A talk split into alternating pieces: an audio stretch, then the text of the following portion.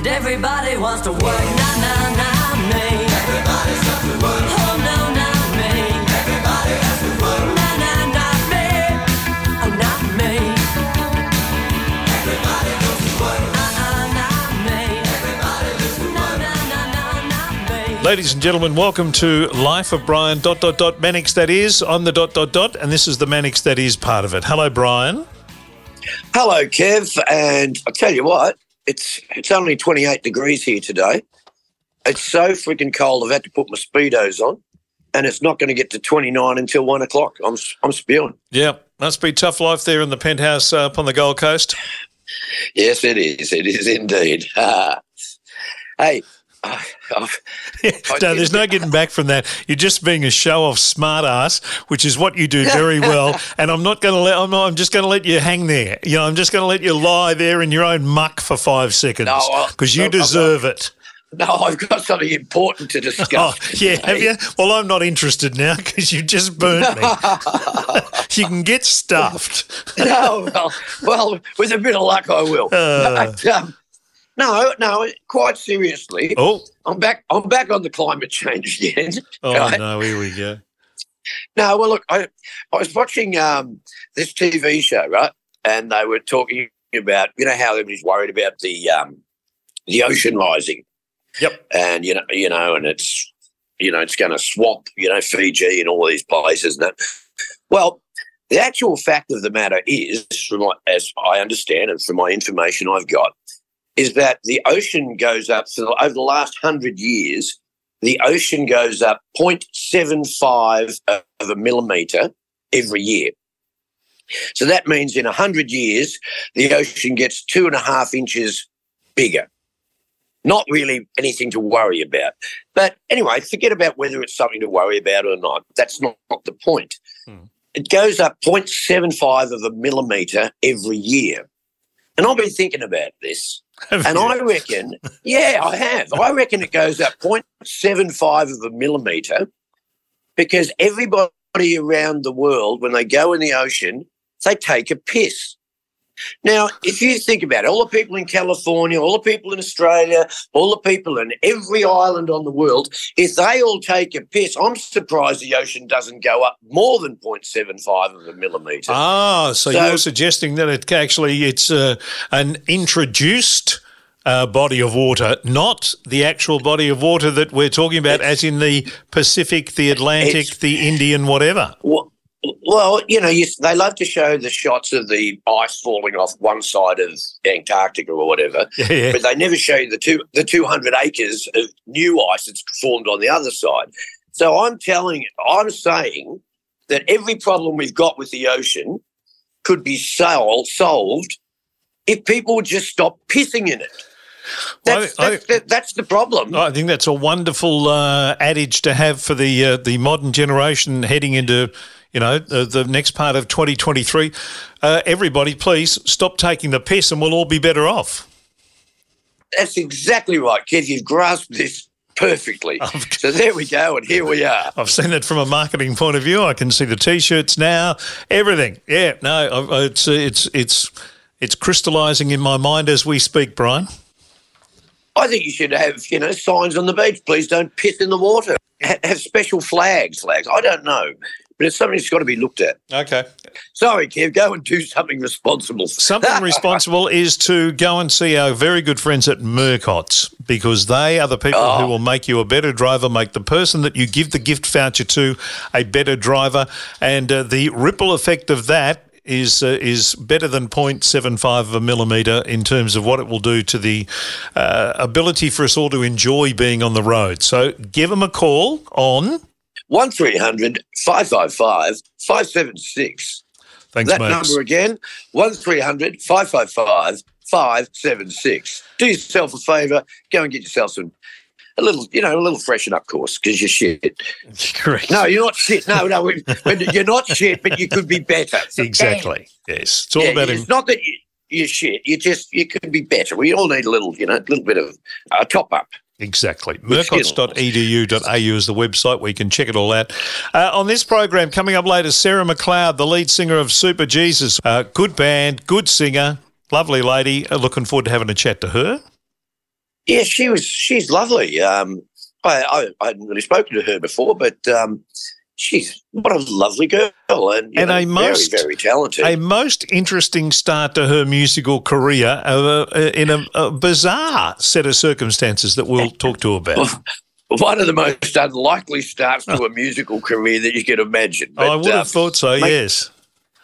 It makes for interesting listening. And a man who's had an um, unbelievable music career. We talked to him on the last show. We had a little, uh, sort of brief little uh, window with Phil Manning on the last show to talk about Chain and their 55th anniversary. But uh, going to talk to Phil about uh, an album he put together uh, in his uh, in his house, in his shed, called Out of My Shed, which he put together during the, the lockdown and which is, is now out and about and available on his website. And also talked to him about a, uh terrific live album from 1976 called uh, the Desk Tape Series, which uh, aids uh, a whole lot of people who work behind the scenes in the, in the rock and roll industry, uh, the sales from that. So, and we're also going to talk to him about his painting because he's a fabulous painter as well. Well, he is. He did my lounge room, and he got it all done in half a day. It was terrific. Uh, good. Um, not not exactly that kind of painting, uh, even though you do have some interesting things up in your lounge room. But that's that's a whole other podcast, not this one. Let's get to Phil Manning. Uh, he's our first guest here on Life of Brian. Dot dot dot Mannix. That is. all right. Well, Phil, tell us about the new album. while we were all locked down, I uh, set myself a couple of projects. One of them was to build myself a short scale Telecaster guitar, which Wow. I did out of bits of timber from around the house. the other one was to record a new album. And because of the lockdown, you know, the, I couldn't go into a studio with a bass player and a drummer and all that. So I basically did it here in my little home studio and did everything myself. So it was quite a quite an effort, but it was great fun. And uh, I'm quite happy the album came out pretty well at the end of the day. There is no programming or looping on this recording. It says on the uh, on the CD. No programming or looping. No, everything was actually played. Oh, I mean, in fairness, some of the tracks I used a click track to, to keep myself in reference, but no, no. I, as it is, uh, I'm pretty. I'm a bit of a dinosaur when it comes to technology. So programming stuff would have been a nightmare for me. How long did it take you to get all the drum parts down? Can you could you drum before Oh. this or that took forever. Uh, that that was the hardest part of all because I'm not a drummer. I, I know how drums should sound, and I've worked with some of the best drummers around for years. Um, but yeah, that that took a lot of a lot of effort and uh, a lot of practice and going over and over and over things to to, to get them right, you know. And uh, yeah, I don't think I'd like to do that again. Actually, I think ne- next time I definitely want a real drummer. fair enough? You, you mentioned there when when uh, when when you ask guitar players in this country about who are the great guitar players in this country, your name always comes up. So when when people ask you, have you been asked about who who are the great players in your opinion? Uh, well, I, I was a typical 60s child. You know, I, I grew up first hearing the Beatles and the Rolling Stones and then the Yardbirds, um, Brian Poole and the Tremeloes, and, Wow. you know, on it goes, the Hollies, all that stuff, that British beat boom that took over. And I went off to art school in Hobart, uh, but then I got a, a really lucky break. I, I got uh, to meet Tony Worsley, who was looking for a guitar player. He brought me across to Melbourne, and, and from then on in, I started playing. At I was only 18, but I, I started being a professional musician. During that first period of time I was here, uh, I, I'd already heard of Clapton, I'd already heard of Jeff Beck, and that, but along came the Beano comic, the famous John Mayall and the Blues Breakers Beano album with Eric Clapton, and out came Hey Joe by Jimi Hendrix, and that really changed, you know, everything for guitar players. So right from the kickoff, you know, the, I, initially loved George Harrison and, and Keith Richards, uh, and then Eric Clapton, Jeff Beck, and and, and Jimi Hendrix, uh, and then from that, that led on to learning a bit about blues music and discovering Buddy Guy and Otis Rush. And to this day, Buddy Guy is probably still my favourite electric guitar player. I, I always loved uh, Buddy's sort of ability to to go off the wall and be totally crazy. You know, it's really great. Yeah, I, I saw Buddy Guy live. My brother's a big blues fan. And he kept telling me about Buddy Guy, you know, and I went, righto. So we went and had a look at Buddy Guy. And he was fantastic. He was, you know, not only was he a great guitarist, he was a really good entertainer as well. He was really, really entertaining and he was taking the piss out of, he's showing how Eric Clapton plays and then how Hendrix plays and then he's showing how Keith Richards plays. He was kind of taking the piss out of Keith Richards because it sort of sounded really, really white, whereas the rest of all sounded sort of black and groovy. But yeah, Buddy Guy is terrific. And um, now that you say that, it doesn't surprise me that you're a bit of a fan. I got a chance to meet him backstage uh, many years ago. During the course of just talking in the dressing room, I, I sort of mentioned that I'd done a couple of tours with Muddy. And he said, You toured with Muddy, you sit down here. And I, so I sat down next to him and we talked about Chicago blues and all that for about 20, 30 minutes before he went on stage. Uh, it was a, an absolute eye opener. Wow. Yeah. Wow, that's cool as. What about Aussie players? Uh, I mean, were, were there any that were, were of influence to you, and, and, and sort of you sort of talk about these days?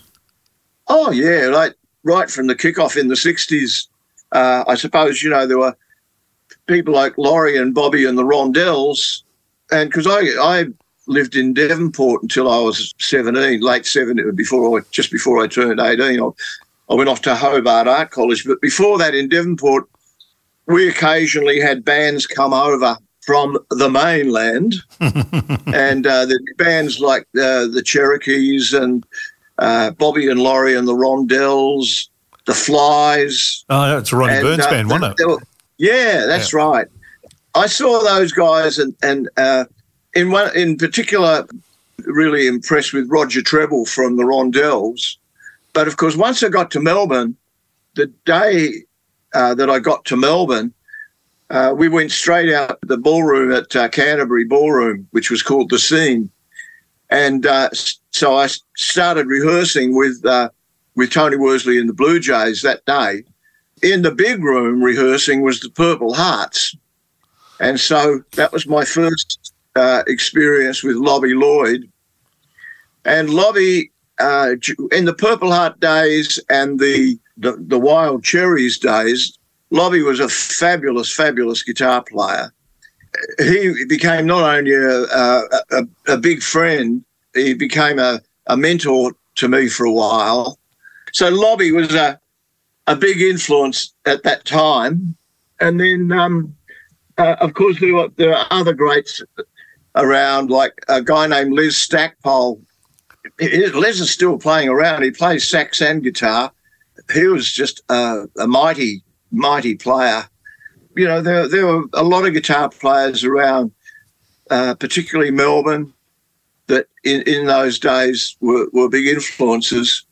And then, of course, you know, once I was working around and then I working in the Bay City Union and then later on Chain, uh, we were meeting other guitar players like, for instance, Jim Kelly from The Affair in Sydney, great player, and he's gone on to more jazz things. And then, of course, uh, Kevin Borich, who was with the La De Das. All these guys were really great. And, and you know, even though we were uh, contemporaries and peers, we all tended to affect each other and we'd learn off each other. And uh, uh, later on, of course, Phil Emmanuel was a beauty. I did a lot of work with Phil. And, and Phil was the sort of guy that had come and show you something that was impossible to play and then said, say, can you do it? Bastard. but, uh, and so, yeah, um, that influenced a great deal by all that stuff. And of course, I didn't even mention BB King. I mean, BB King influenced just about every, everyone that plays guitar uh, and claims to play blues uh, has somehow been influenced by BB King. These days, when you listen to music, you can hardly, they hardly ever use a guitar on a lot of tracks. But the 60s and 70s, guitar was kind of the main weapon of choice, wasn't it? Like, you know, every every song had a guitar solo and there's lots and lots of guitar. So it was probably a really good time to be sort of starting out, I guess, Phil. Yeah, and uh, you know, guitars were much sexier.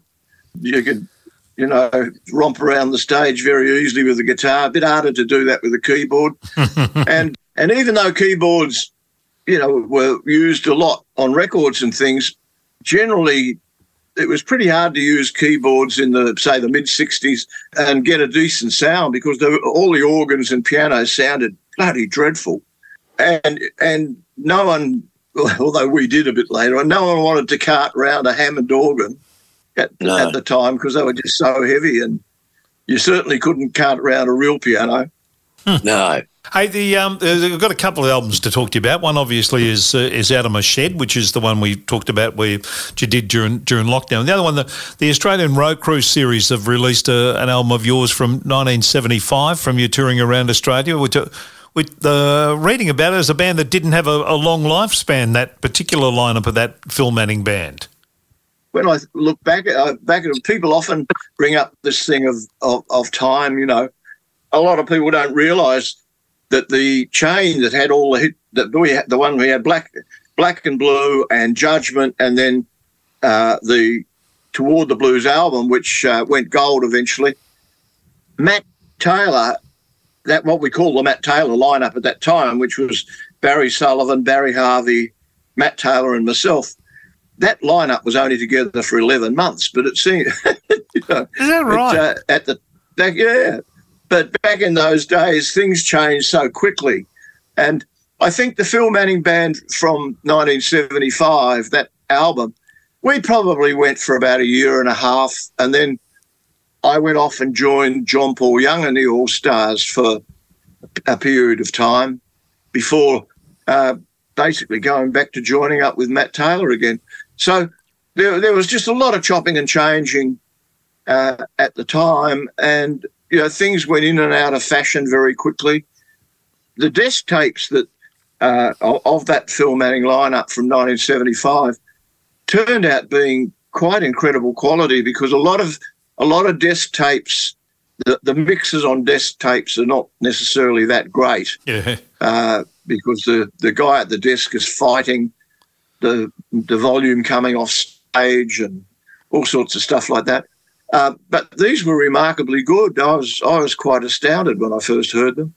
Yeah, you- you're right about the desk tapes because often the well the bass and drums are going to be on the desk tape, but sometimes the guitars are so loud coming off stage that you end up with a desk tape that's just sort of bass, drums, and vocals, and you can barely hear the guitar, which really sucks.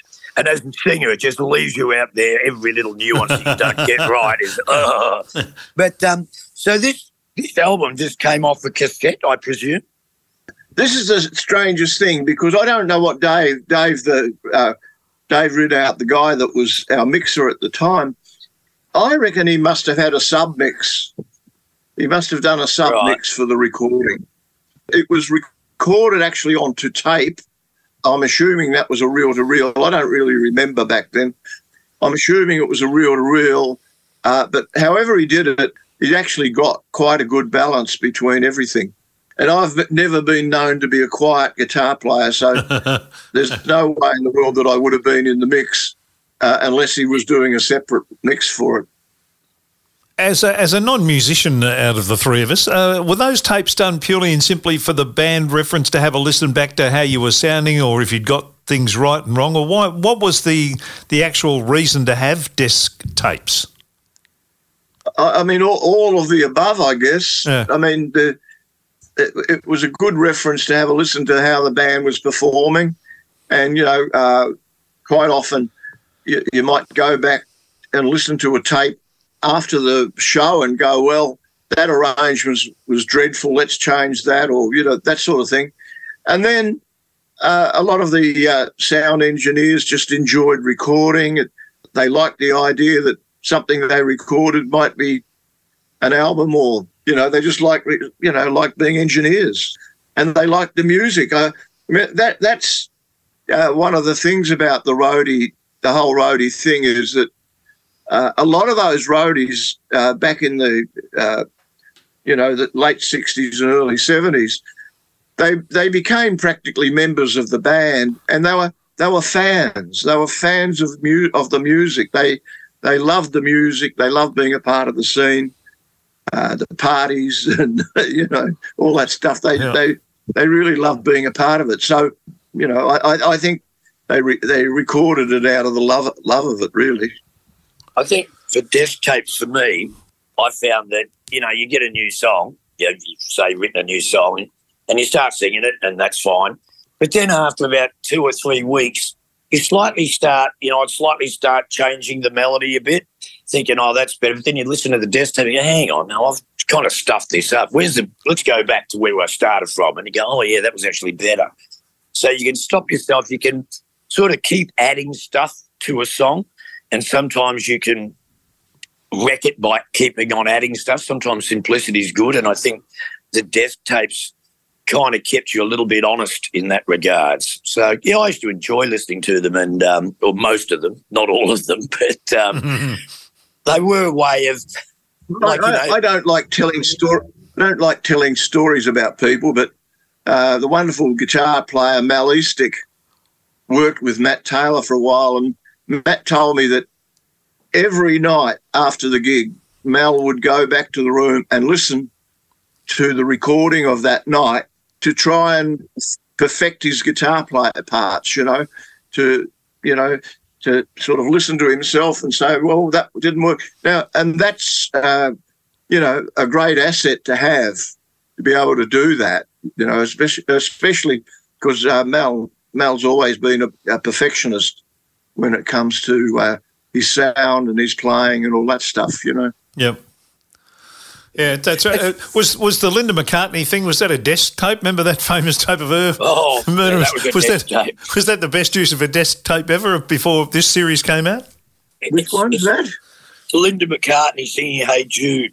Oh, I don't think I don't think I've heard that one. Oh, she just, Oh. she couldn't be flatter. You could not find a, a flatter singer in the. Oh, in- yes. yeah. Oh, that's one of those dreadful sets of tapes where where uh, Buddy Rich abuses the trumpet player in the band and kicks him off the bus, and and it's uh, and then yeah, they've got uh, Linda McCartney singing on another planet in another key.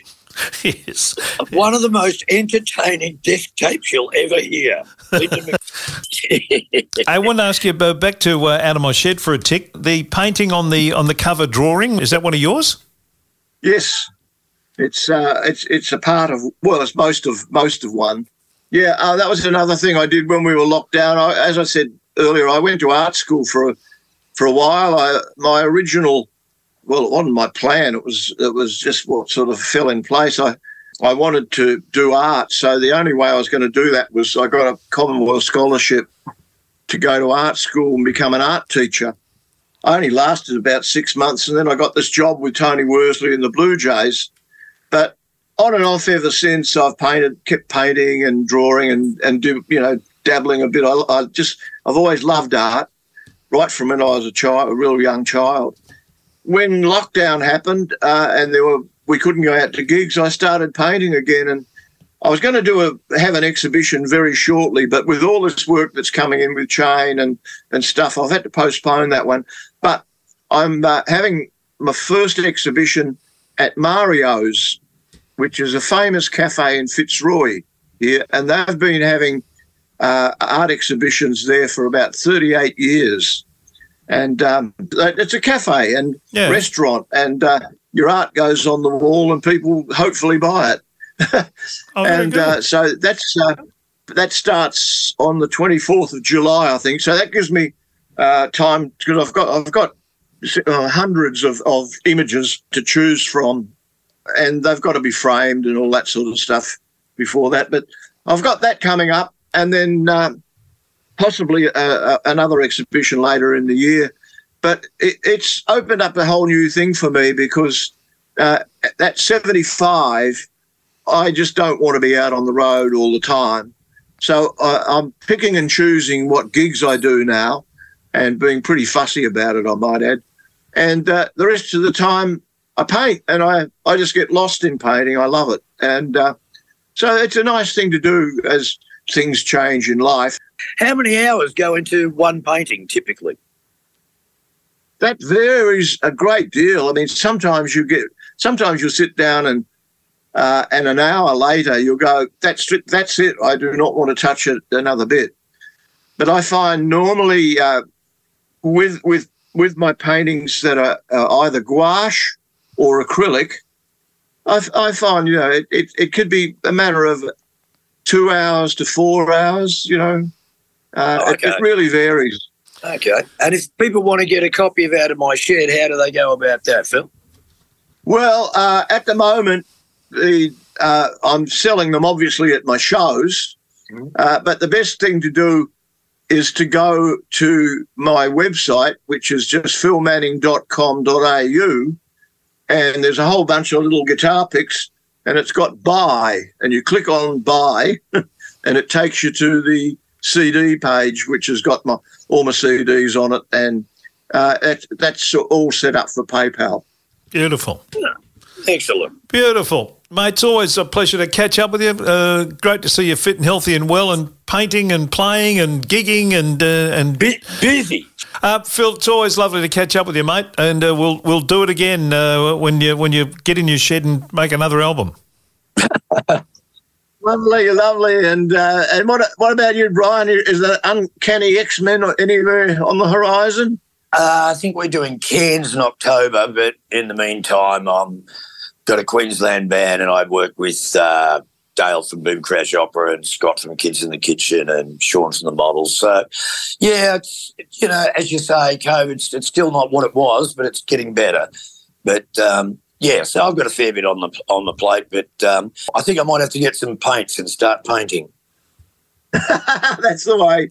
Yeah, Lovely to talk to you both anyway. Good on you. Good on you, Thanks, Phil. Phil. cheers.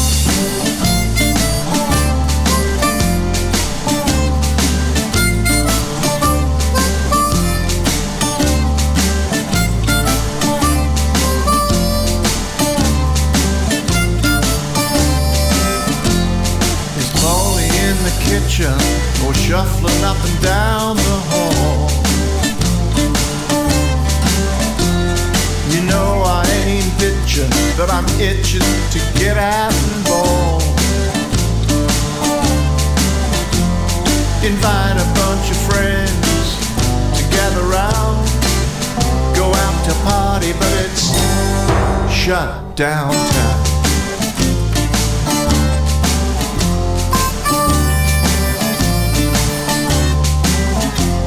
His cupboard's full of food and wine, paper towels and toilet rolls.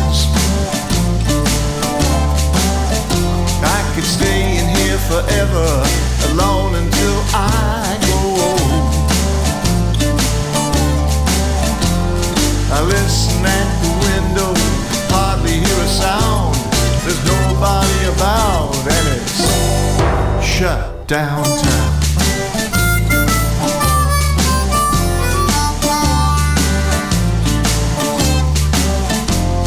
I thought I saw my neighbors peeking out through the blinds. They used to be mowing lawns, but now they're hidden safe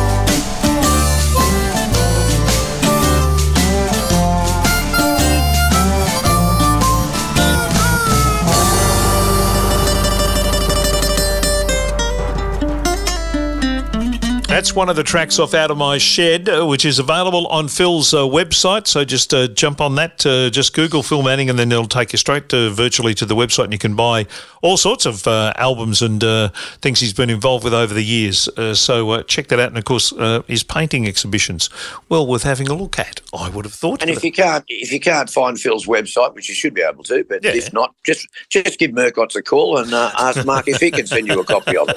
So, He'll have a link.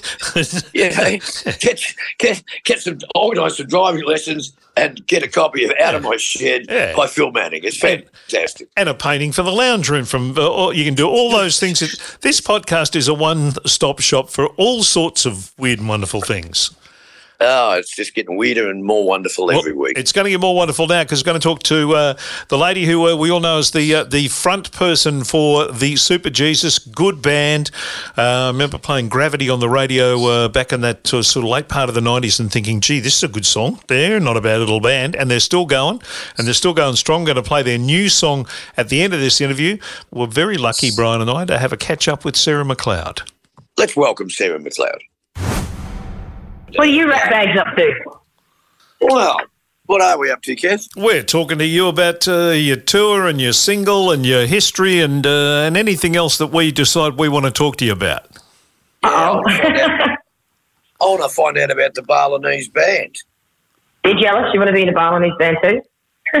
Well, that was your, that was your first band, wasn't it? You, you joined some band in Bali. I did. Yeah, it was my first time ever on a stage. I, I mean, I wouldn't say I joined it, but like they they dragged me up on stage. I played with the band because they had a um a bunch of like they had like a book in front of them with all the chords and the words. So I just like flicked through the book like I, I didn't really talk to them. I didn't even know if they spoke English. I just flicked through the book and pointed at the songs and we went, "Let's go!" And I, just played them, grabbed the guy's guitar, played with them, and then they kept looking at me like thumbs up, and just kept doing more and more and more. And then um, I I went there the next night and they were playing, and they grabbed me and pulled me up up the stage, and I played with them every night for two weeks, and then I went home. What sort of songs do you play with a Balinese band? Oh, it was cool. They played like all like classic hits like Guns N' Roses, Eagles. I, I just really remember always playing Hotel California because we were Yeah. staying at this like Contiki 18 to 30 year old, 35 year old boat resort, and it was called the Hotel Puri Rama. And I remember them always going, "Welcome to the Hotel Puri Rama." Ah, very yeah, that was my initiation. Did they do backing vocals for you? Because that that could be interesting. Yep, they did. They did. They were singing. I don't know what they were singing, but they were singing. They were good too. And it wasn't until later in life, like because I didn't know anything about what was going on at this point. But I remember grabbing the singer had a guitar, and I said, I pointed and went, "Can I, can I have this?" And he just sort of took it off and gave it to me. He just left the stage. He just got kicked out of the band straight away. And um, and then looking back later in life, I saw photos of it. And the guitar that he had was one of those crazy Steve Vai things with the vine down the neck. You know, those, Oh, yeah. sort of like Steve Vai signature thing. I thought, oh wow, that told me worth a fortune. That guy knew what he was doing.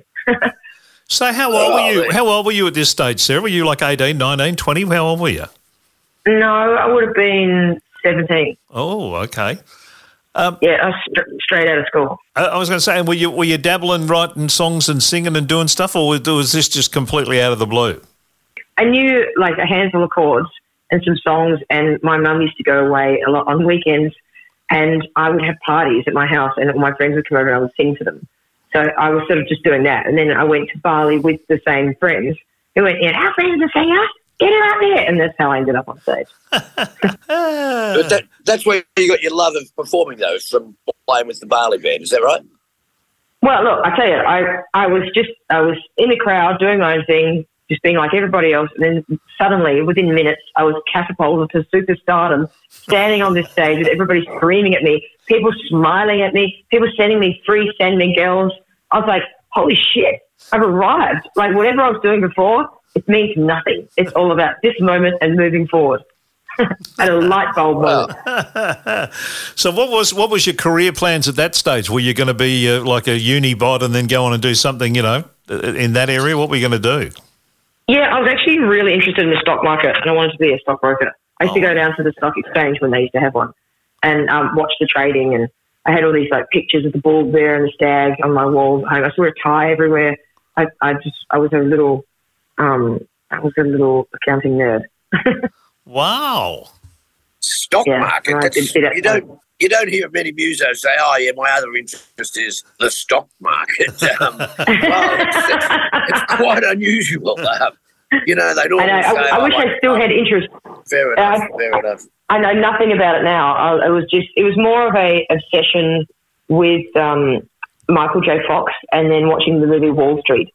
And like I didn't really know what was going on. I just liked the idea of it. You know, I like the action. I like all the little pink slips. I like I like the hectic nature of it, and I like the suits. Right. I was, I was, when you were saying the stock market, I was thinking Michael J. Fox in that. Uh, was it Full House? Was that the show? No. Family what ties. it's called. What was it called? Yeah. Family Ties. Yeah. Fam- 'Cause, yeah, family ties. like- yeah. Yeah, because parents were like hippies, but he was like, you know, Mr. Stockbroker sort of guy, you know. He, Yeah. Okay. He never went on to make a record though, but uh, but you did. So No, well done. and I, I never went on to go to the stock market. So hey, you can't win them all. How are you, No, Brian? Anyway, what are you doing? You still making music with Tim Henwood?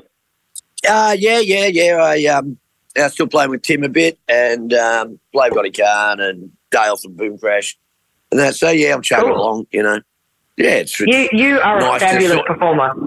oh, thank you very much. Um, sometimes Yeah, I I, can't can be. remember and what- Some, Yeah, you are. When I saw you last, I don't know where we were. We played some sort of festival, I think on the Central Coast together or something a few years back.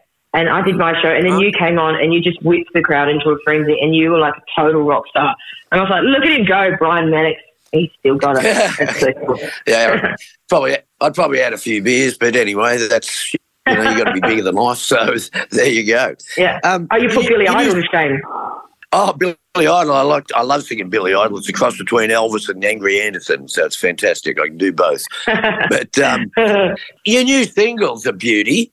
I love the lyric. I think. I think the lyrics are ripper. And you know, and it's Right. rocking and that. Where, did you write it, and where did you record it? Um, yeah, I wrote it with our bass player Stuart Rudd, and he wrote Yep. the music. I wrote the vocals, um, and then we recorded it with our um, our drummer Murray Sheridan is a producer, so we did it at his studio in the Blue Mountains. Like, um, so we had, we got a new drummer, and we pretty much went straight into the studio to record with him. Like, you know, only a couple of weeks after hiring him. So it was a lot of sort of blind faith going on, but it paid off. Yeah, no, it sounds terrific. And, um, you know, yeah, I've just had a listen to it just before. And I thought, wow, this is rocking. But I really love the lyric. I think the lyric's really, really cool. So well done on that. Um, it's Oh, really funny. It's what's funny, but it's not funny, but it's, it's, it's, yeah, it's, it's, it's got something to say, which a lot of songs don't. And I, I just Yeah. thought that it's a quirky, a quirky lyric that I really, really enjoyed. And, you know, of course, the guitars are rocking, which is also always makes it great. But, um, yeah, and, and yeah, so everybody that's in the everybody that's in the music industry would know that uh, you've got to only be in it for love because you're certainly not in it for the money. tell me about it, you know. so the, you've done you've done shows. So you've been touring around with this with the the latest lineup of the band. How's that been going, Sarah? yeah, amazing. We've done we did two shows at Lansdowne, three in Queensland. We just did Adelaide the other day. We've got only one left in Melbourne next next week at the corner, and then that's the tour done. So it was great because you know new two new members. We were like, I wonder what this will be like. You know, we had never played with them before. We made a record with them, but we've never played live with them. And the first gig was great. Second gig was better. Third gig was even better again. Each gig is getting better and better, and the band now knows how to listen to each other, respond to its nuances, and it feels like we've been playing together for a decade. So we're very lucky. So what's the Yeah, plan now? Um, we're going to release another single, go back out on tour in later on in the year, do like a big regional tour, and uh, but first we have to finish the album. So we've only recorded seven tracks so far, and I I'm in Adelaide at the moment doing a show at the Fringe, which is only an hour per night. So I've got my whole studio set up in my hotel room, and I'm sitting in here finishing the last of the songs. So then we can go straight back into the studio and record them as soon as I finish at this Fringe show.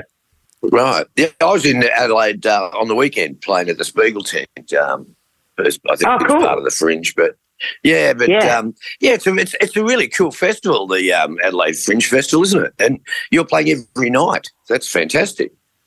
Yeah, every night except Mondays for three weeks. Yeah, and a show called the 27 Wow. Club with dead rock stars that died at before, or died at age 27. Oh, which is like Amy Winehouse and Jimmy Morrison. All that. that that's the whole crew, isn't it? Yeah, yeah. Kurt So we, yeah, we did one hour of um, like lots of different bits of their songs, medleys. You know, we changed some around, some of the same. There's four singers, really sick band called the Wanderers. I get to play a cool guitar solo. It's fun. It's just a it's just a good time show. You know, it's nothing too challenging. It's Oh. just really fun. I reckon medleys are good in that um, I sort of started to get into. My son got me into it a little bit, but um, you know, you can do ten songs in five minutes, and Yeah. people today they pro they process information pretty quickly. So a three and a half minute song can be a bit of a drag because you, yeah, I've got that. But so with a medley, you're just playing the best bits of songs, and it's like, wow, this is cool as. I, I love a medley. I think it's great. Isn't that funny? Like, So- I'm talking about this a lot lately. Like how you know in in the sixties, seventies, and eighties, like songs were really long, and then you know in Yeah. in the nineties, like when I started to learn how to write songs, it was always like you want to write the perfect three and a half minute pop song, which I still have in my head. Like if you clock money, you'll notice it's three three thirty one or something. Like every song that I always write uh, is always three and a half minutes because that's what my brain thinks is the perfect pop song. But I've noticed now the new generation, of TikTok and everything, songs are now like like two minutes. And I reckon in the future they're going to be even shorter. And then you're right, it's just going to be medleys. Yeah, yeah. Like um, I was listening to Kanye because my son's writing to Kanye, and I'm going, "Geez, he's worse than Paul McCartney. He's got seven songs in one song here." And he goes, and son just pointed it pointed it out to me. Said, "Dad, we process information quick. We don't need three and a half minutes." And I thought, hmm, yeah, I thought that was Yeah. a uh, a strong point, and I thought, yeah, I'd better have a look at that. But But um, yeah, it's, yeah. it definitely is a strong point that we need to get our heads around, you know? I feel like us Yeah. not of that generation.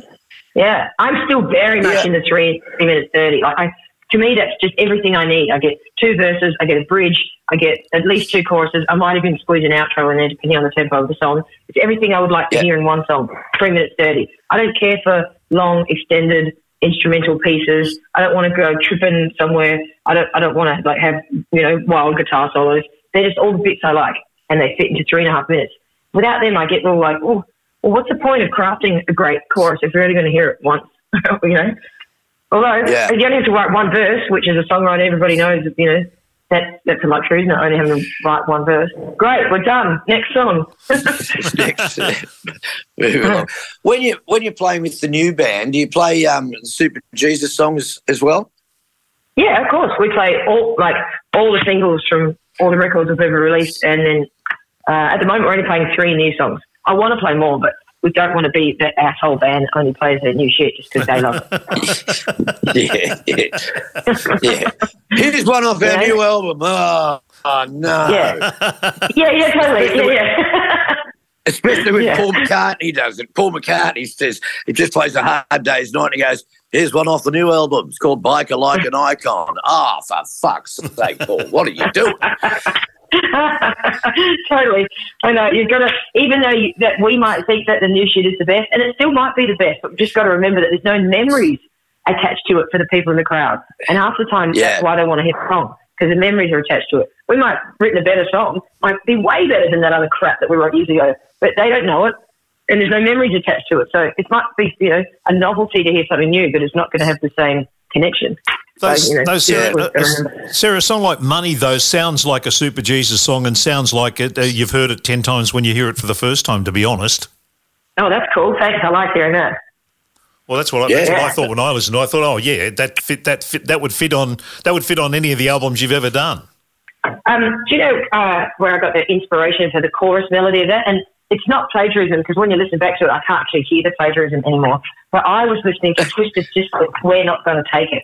Really? And I like, we're not going to take it. I like, money, money. Yeah. And you he goes, we're not going to take it. No, we are going to take it. And it goes up again, we're not going to take it. So I thought, so I was like, money, money. And then I was normally go down and go, something about money. I went, no, keep going. Who needs money? Go up, up, up, just like Twisted Sister would. Maybe that's why it sounds familiar. That's fantastic. That's great. Yeah, a little secret. So you, you're uh, writing the, the rest of the album now, uh, in between doing the fringe shows. You're putting all that together now. And then when will you go and, and knock it over? I am absolutely doing it. Even while I'm speaking to you now, I'm moving my whole studio across to the other side of the room because it's got a better view of the sunset. And I'll be more inclined to work harder if I'm staring at the sunset. I'm just rolling up my leads and moving it all over. I'm really aesthetically driven. Like I have to be looking at something like aesthetically pleasing to my eyes to be able to write. Like I, you're sitting at home, I move my piano around to every place in the house. I'm like, yes, here, and I have to call the piano remover guy every time too. So he comes around, hundred bucks, move from room to room, and I go, put it here, and I'll sit there and I'll I'll work for like three or four days and go, no, I don't like the view. Sorry, call the piano man, but you've got to move it. Put it here, and they'll like, yeah, this is better. You know, it's always nice. It's a fresh, fresh new area, and then I'll sit there for a couple of weeks. and Go, no, this is no good either. I'm constantly doing it. I'm just never satisfied. so that's why I'm now moving my studio. phone. Yeah, um, but yeah, so uh, finish the record in the next couple of weeks, and then um, and then we go back to the Blue Mountains to lay it down, and then we can start um, we can start planning the rest of the release, which you can't really plan the whole release because we've only got seven songs finished. So we know what is going to be the next single, but after that, we, we can't say what the next single is going to be because you never know. It could be one of the ones that I'm about to do today. Yeah. Who knows? Ah, well, there That's go. what's fun though, to be in a release cycle and still be writing. I've never done that before. Usually once you put the first single out, the record's already sitting there waiting. Yeah. This is kind of fun because you get inspired by what people are saying about what you've put out and then you can craft the rest of the record around around that inspo. Yeah. Is is You know doing I mean? is doing stuff like the Fringe Festival and you know uh, you've done a solo album and stuff. Does that does that, that, that keep the balance for you between the Superjesus and, and what other stuff that is rolling around your head?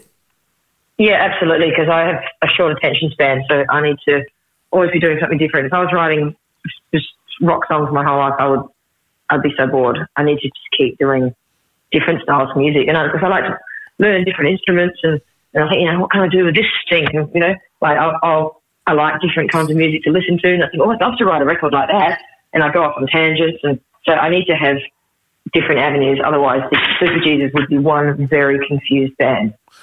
The fact that you're doing songs from from other uh, people in this in this Fringe show, the uh, the 27 thing, would you would you do a, a, an album of covers where you where you you know showcased yourself as a singer rather than a, as a songwriter as well? Uh, I don't know. I have wondered this before. I think uh, I have considered doing if I did like old soul blues covers. Yeah. Like I wouldn't do pop songs, but I might do like blues, jazz, singer stuff, just for something completely different again. Yeah. I thought about that, but you know, like Ella, Fitzgerald covers and shit like that. Yeah, because your your voice is really versatile. It's not just a rock voice; it's a, it's a voice that could do a whole lot of stuff. Yeah, it is weird. I, I do notice that. I go to sing things, and I go, "Oh, that's another sound. Oh, that's another sound again." I don't know. I don't know where it comes from. I just do it. Go, yeah, let's do this, and it just there it is. Bang. Brian has similar things going on, but we think it's driven by the the uh, the liquid content that he has before he goes on stage. Well, That's all part of the show, isn't it, Brian? Well, it is a part of the show. It's part of the image. It's part of the deal.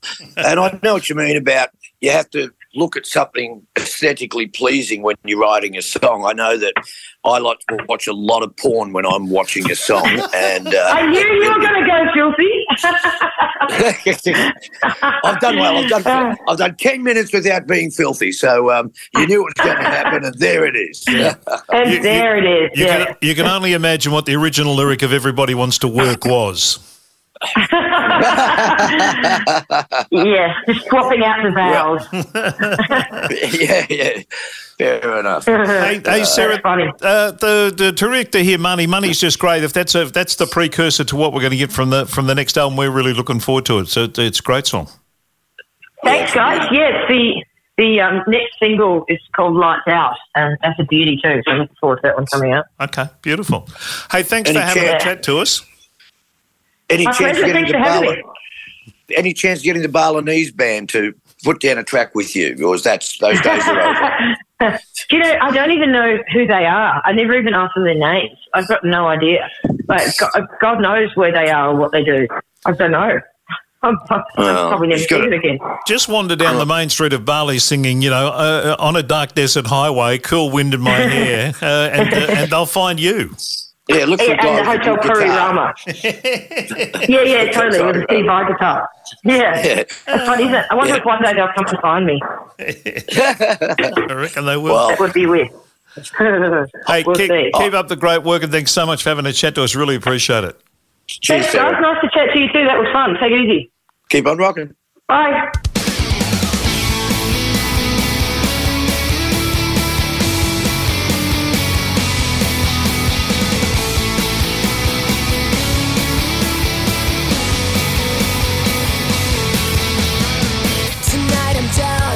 Complicated fantasies. Just give me something real. A bottle of wine and some good friends who know how I feel. And lately things been getting super out of hand, and temperatures run hot. No sense in crying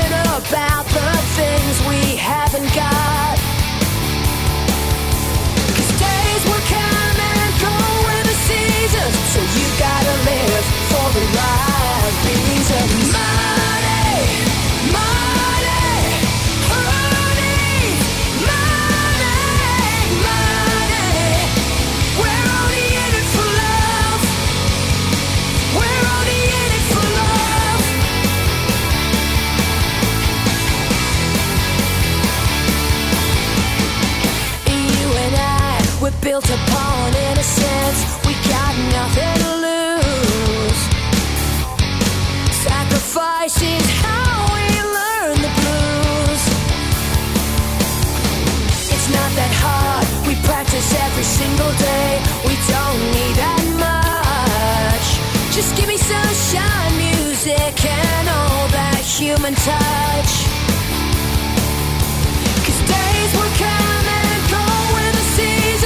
You gotta live for the right reason.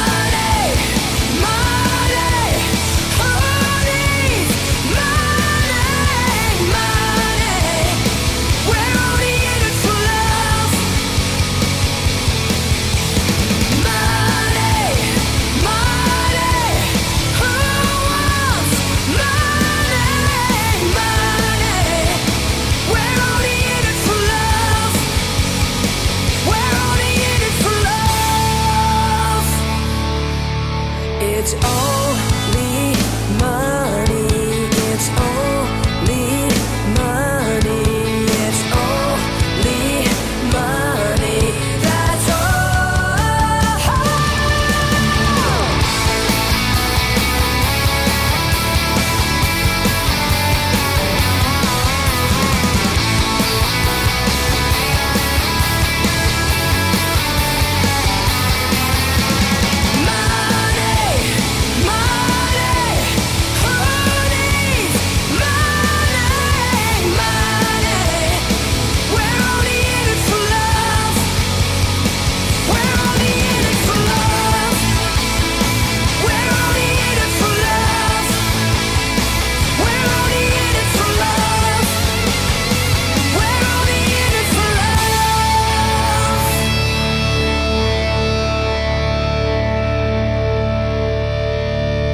That's it. Good song. And uh, as Sarah mentioned, uh, she's currently writing uh, the rest of the album. So we'll see that uh, after they get to Byron Bay and record it. And hopefully later in the year, we'll get the chance to uh, get the album, maybe have a chat with her once again about uh, what's going on in her life. Well, well, that would be good, Kev, because um, she was lovely to talk to and Yeah. um, very interesting young lady, and uh, she has my utmost respect. Yeah, no, she's got, she's got a great voice. Yeah, really has got a great voice and writes really good songs. Uh, you can't ask Yeah. much more than that. All right, that is uh, this edition. Hope you've enjoyed it. Uh, don't forget, Phil Manning's Out of My Shed is available on Phil's website, uh, and you can uh, have a listen to Money and uh, all the Superjesus stuff on all the regular music platforms that are about the place.